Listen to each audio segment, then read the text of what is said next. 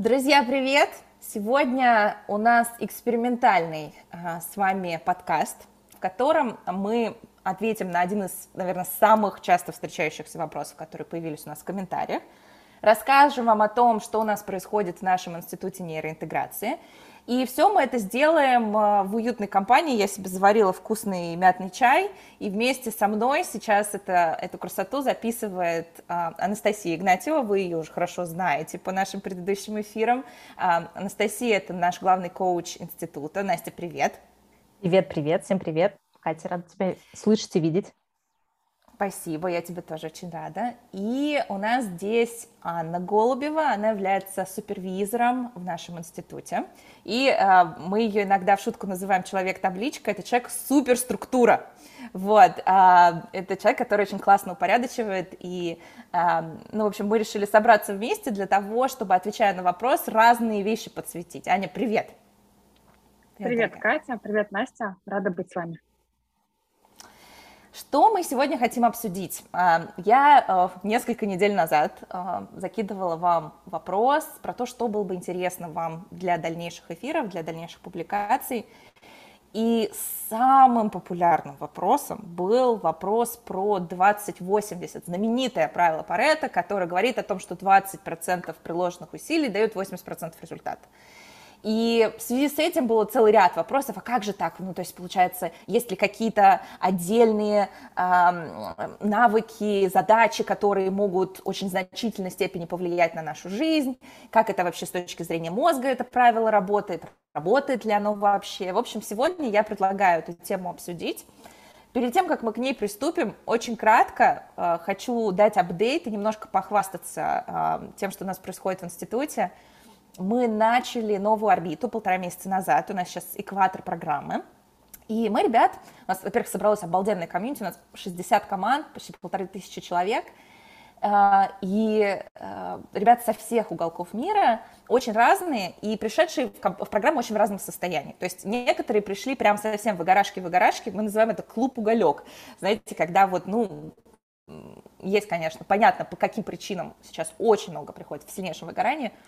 И первый месяц программы был посвящен тому, как уметь шаг за шагом восстанавливать свое интеграционное состояние. Кто с нами уже здесь давно, знает, что такое интеграционное состояние, быстренько напомню, это состояние нашей психики, в котором мы одновременно у нас есть энергия и спокойствие. Да? Это такое оптимальное состояние, где есть и энтузиазм, и это внутреннее состояние покоя, в котором тебя не разрывают всякие латиноамериканские страсти. И мы для того, чтобы понимать вообще то, что мы делаем с ребятами, оно пользу какую-то приносит или нет, мы каждый месяц даем участникам тесты, собственно созданные и используемые в мировом научном сообществе. И один из этих тестов – это тест Бека, который в клинической психологии используется для того, чтобы определить риск депрессии. И если значение этого теста, например, больше 20, это говорит о том, что есть прям повышенный риск клинической депрессии. И, в принципе, шкала этого теста указывает на то, что у человека есть выгорание. И, в общем, чем значение больше, тем это повышает риск депрессии. И этот тест, который используется уже многие годы клиническими психологами, он очень-очень известный, очень популярный, хорошо исследованный. И поэтому наряду с нашими собственными тестами мы дали ребятам в начале программы этот тест. И знаете, что было? В апреле мы ребятам выдали эти тесты, и среднее значение этого теста составляло 11,6. Мы с вами помним, да, что чем больше, чем хуже.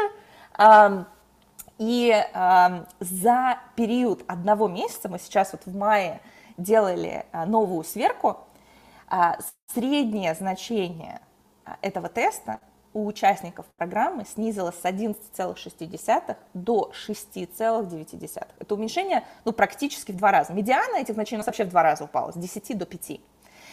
Но что еще более впечатляюще, это, я вам уже сказала, что в этом тесте Бека, кстати, мы можем даже, наверное, ссылку на этот тест поставить, в интернете можете легко его найти, там в этом тесте при значении 20 баллов и выше есть повышенный риск депрессии, клинической депрессии. И когда мы тестировали ребят на входе, мы, конечно, их предупредили, что мы тут онлайн депрессию людям не лечим, и у нас было порядка 15%, если быть точным, 15,4% участников, у которых было больше 20 баллов этого теста. И за один месяц количество людей, находящихся в таком пограничном состоянии, упало до 4,4%. В 5 раз. Я, когда эти результаты увидела, я была в Европе, я просто обалдела. Ну, то есть, я таких результатов не видела ни в одних терапевтических. Ну, то есть, все исследования, которые я видела, связаны с этими тестами, никогда не видела, чтобы за месяц результаты так менялись. И смысл в том, что этот тест его как раз-таки используют там каждые 2 недели, каждый месяц в клинической практике. В общем, короче говоря, у меня прямо такой отдельный повод для гордости, я не могла вам об этом не рассказать. И все это заслуга, ну вот, собственно, девушек, с которыми мы сейчас общаемся, которым я не даю слова уже, наверное, 10 минут, вот, и наших супервизоров и тренеров, которые сейчас проходят сертификацию у нас в Институте нейроинтеграции. У нас собралась просто невероятная первый набор тренеров, то есть ребята, которые у нас обучаются, чтобы потом практиковать и в качестве личной, они уже персональную личную практику будут проводить, вести своих собственных клиентов по методу нейроинтеграции, который у нас есть в Новой Орбите. И у нас почти 100 человек там вот в этом пилотном наборе, тоже вообще, конечно, невероятные ребята. И, в общем, результаты, которые мы получили, мне кажется, это комбинация наших совместных усилий. Вот, очень горжусь. Я сейчас замолчу на секундочку. Девчонки, есть что добавить? Ай, ты знаешь, мне кажется, очень важным еще добавить, что вот эти результаты и, в общем-то, такие колоссальные результаты и изменения у ребят еще и за счет того, что они в командах это делают. Вот эта история о том, что если вы хотите привнести изменения в свою жизнь, нужно найти людей, единомышленников, и это все проще и быстрее, потому что они друг у друга учатся. И здесь, конечно, плюсом большим является то, что они делают это в командах. Да, у нас ребята все практики, все делают в командах по 10-15 человек. И у каждой команды свой тренер. И вот эта вот командная динамика, вы уже хорошо знаете, опять же, кто здесь давно, хорошо уже знаете про наш социальный мозг и то, как изменения, они существенно быстрее происходят, когда ты варишься, да, ты вот такой огурчик в рассольчике, вот, который вы так быстренько просаливаешься. Вот, поэтому это абсолютно так. Настя, спасибо, что добавила. У меня буквально 2 комментария. Первый момент про снижение ребят с риском клинической депрессии. Он снизился в 3 раза, не в 5, но все равно это очень много. С 15 примерно до 4,4%, но это все равно очень круто. Но ладно с ними, с процентами. У меня есть очень красивый и живой пример от одного из наших тренеров, которая по итогам первого модуля, то есть по итогам первого, по сути, месяца на нашем созвоне сказала следующее. Ребята с ней поделились, что жизнь и участников улучшились настолько, что цель, за которой они приходили, в общем-то, уже достигнута. Программу можно заканчивать, пора в отпуск. То есть ребята получили тот результат, за которым они уже пришли буквально после первого месяца. И сейчас, конечно, на основе этих результатов началась уже совсем другой глубины работа. И посмотрим, что же будет дальше. Да, у нас сейчас этот месяц, мы работаем с мышлением, мы работаем с то, что мы называем когнитивным серфингом, с орбитами, вы тоже уже про орбиты слышали, и это достаточно глубокая работа, которая требует умения управлять своим состоянием, поэтому мы весь первый месяц этим занимались. Так, ну вот смотрите, видите, я вам на радостях даже вместо 3-5 сказала раз, ну в общем, я, наверное, поставлю табличку с нашими результатами, чтобы не быть... Потому что я на моем дофамине, вам видите, 27 раз увеличилась. В общем, поставим мы табличку. А сейчас давайте поговорим немножечко про тему, которую вы прям очень-очень многие подсветили. Вот это правило 20-80, такое известное. И его вообще же изначально, по-моему, в экономике заметили, правильно? Это было, по-моему, в Англии были какие-то исследования во время промышленной революции. Ну, тут могу, конечно, сейчас тоже приврать. Но вообще изначально это была категория не психологическая, а экономическая, насколько я помню.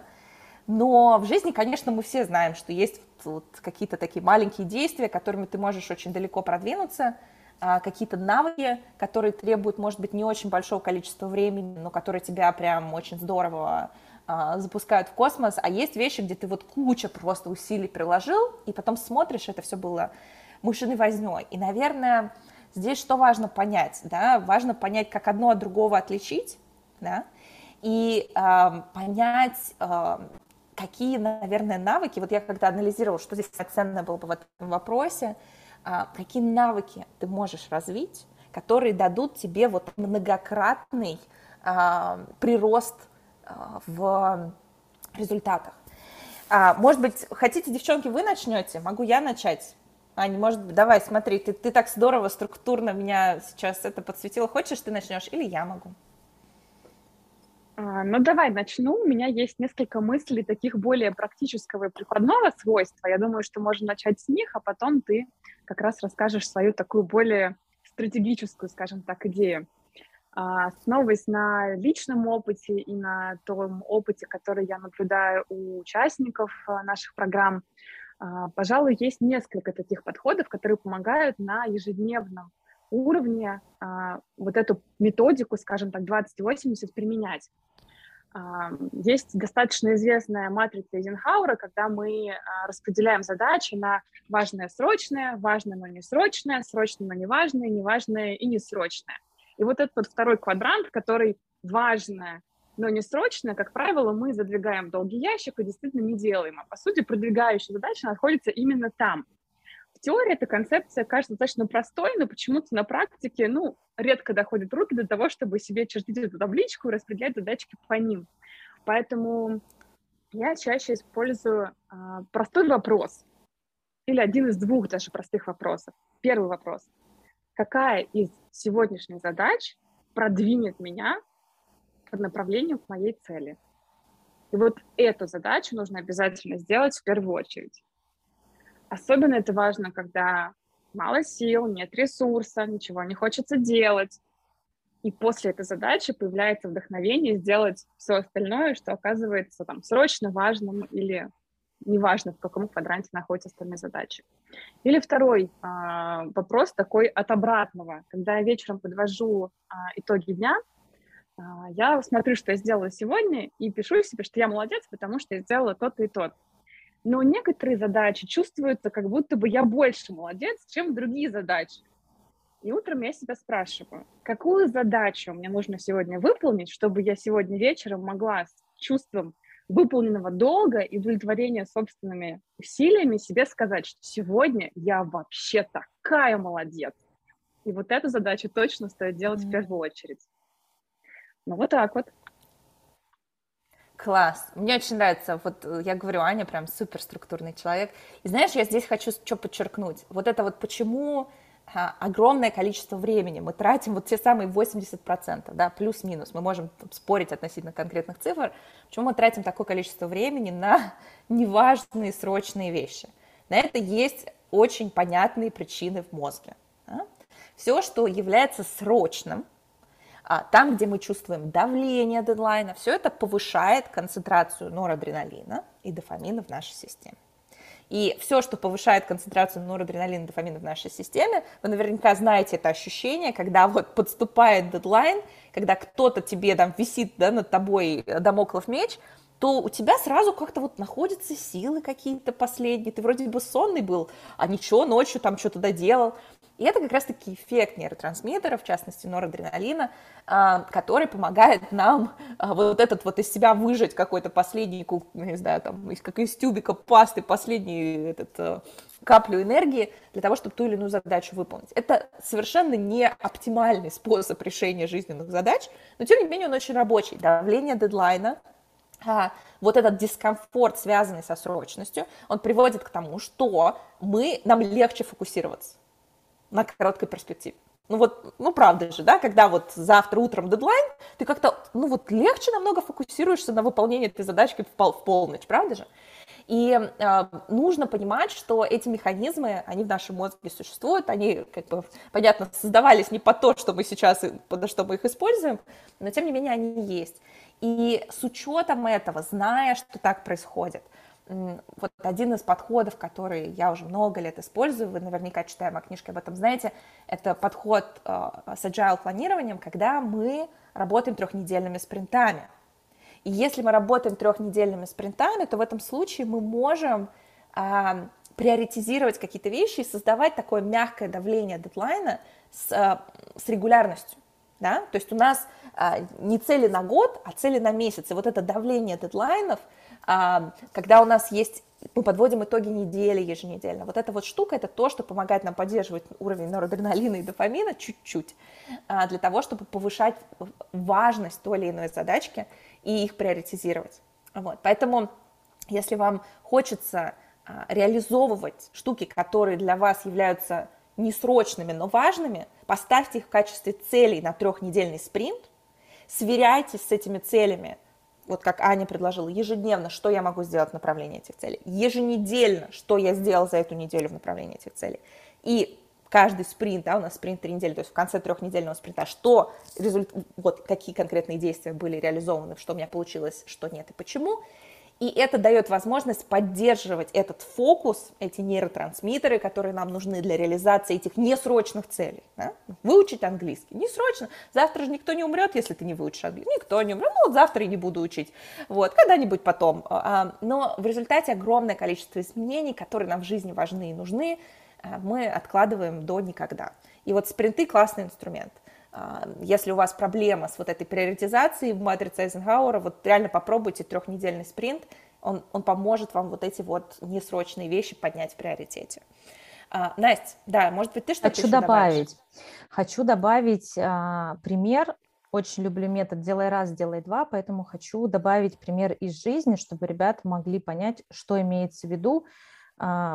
Прям конкретно. Вот если идти по стопам нашего обучения, которое сейчас проходит тренер, у нас сейчас бизнес-обучение, ребята думают о модели продвижения, да, своих услуг. Если, например, мы попробуем вот этот метод 20/80 приложить конкретно в эту область, я думаю, вот в качестве примера для многих может быть актуально. Сейчас экспертам на рынке важно продвигаться, каждому в своей области. И вот если мы попробуем сейчас переложить этот метод туда, что это означает? Это означает, что мы можем одновременно начать делать действия по продвижению, которые нам говорят маркетологи, можем начать делать эти действия, которые нам говорят маркетологи, а можем выбрать некую последовательность и, знаете, целенаправленно бить в одну цель. Ну, например, вы только начали консультировать в какой-то нише, ну или уже консультируете, и мы можем одновременно упаковывать свою страничку, не знаю, привлекать трафик и так далее. Но кажется, что это будет очень много действий.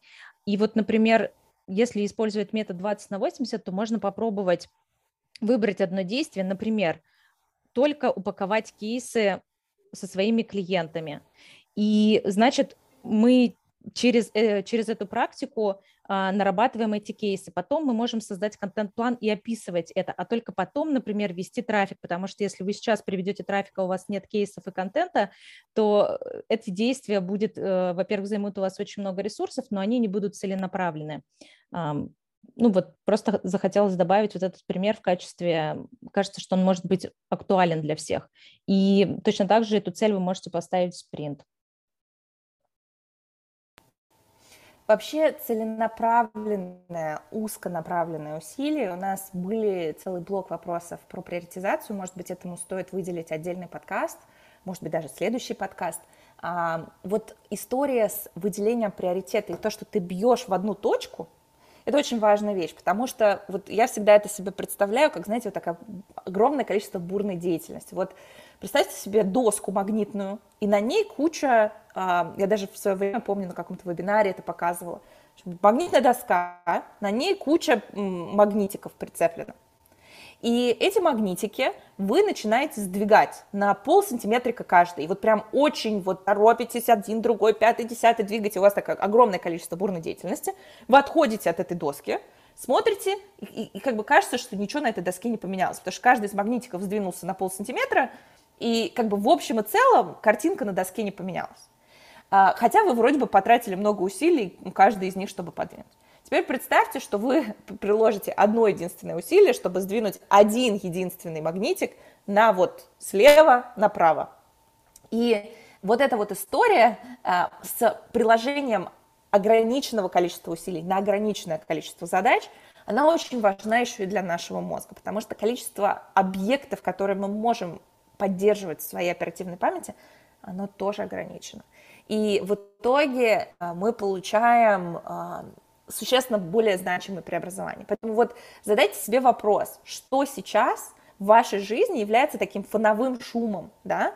Что является действиями, без которых можно легко обойтись, но тем не менее они забирают какой-то процент энергии. И, наверное, в завершении здесь я бы какую вещь вам еще предложила сделать. Посмотрите, что в вашей жизни является такими, я называю это open loops, открытые петли. Что такое открытая петля? Это какой-то незаконченный проект, какой-то вот вам нужно какое-то там письмо, какое-то обязательство есть, не знаю, у меня это часто история с какими-то налоговыми документами, ужасно их не люблю, прокрастинирую очень долго.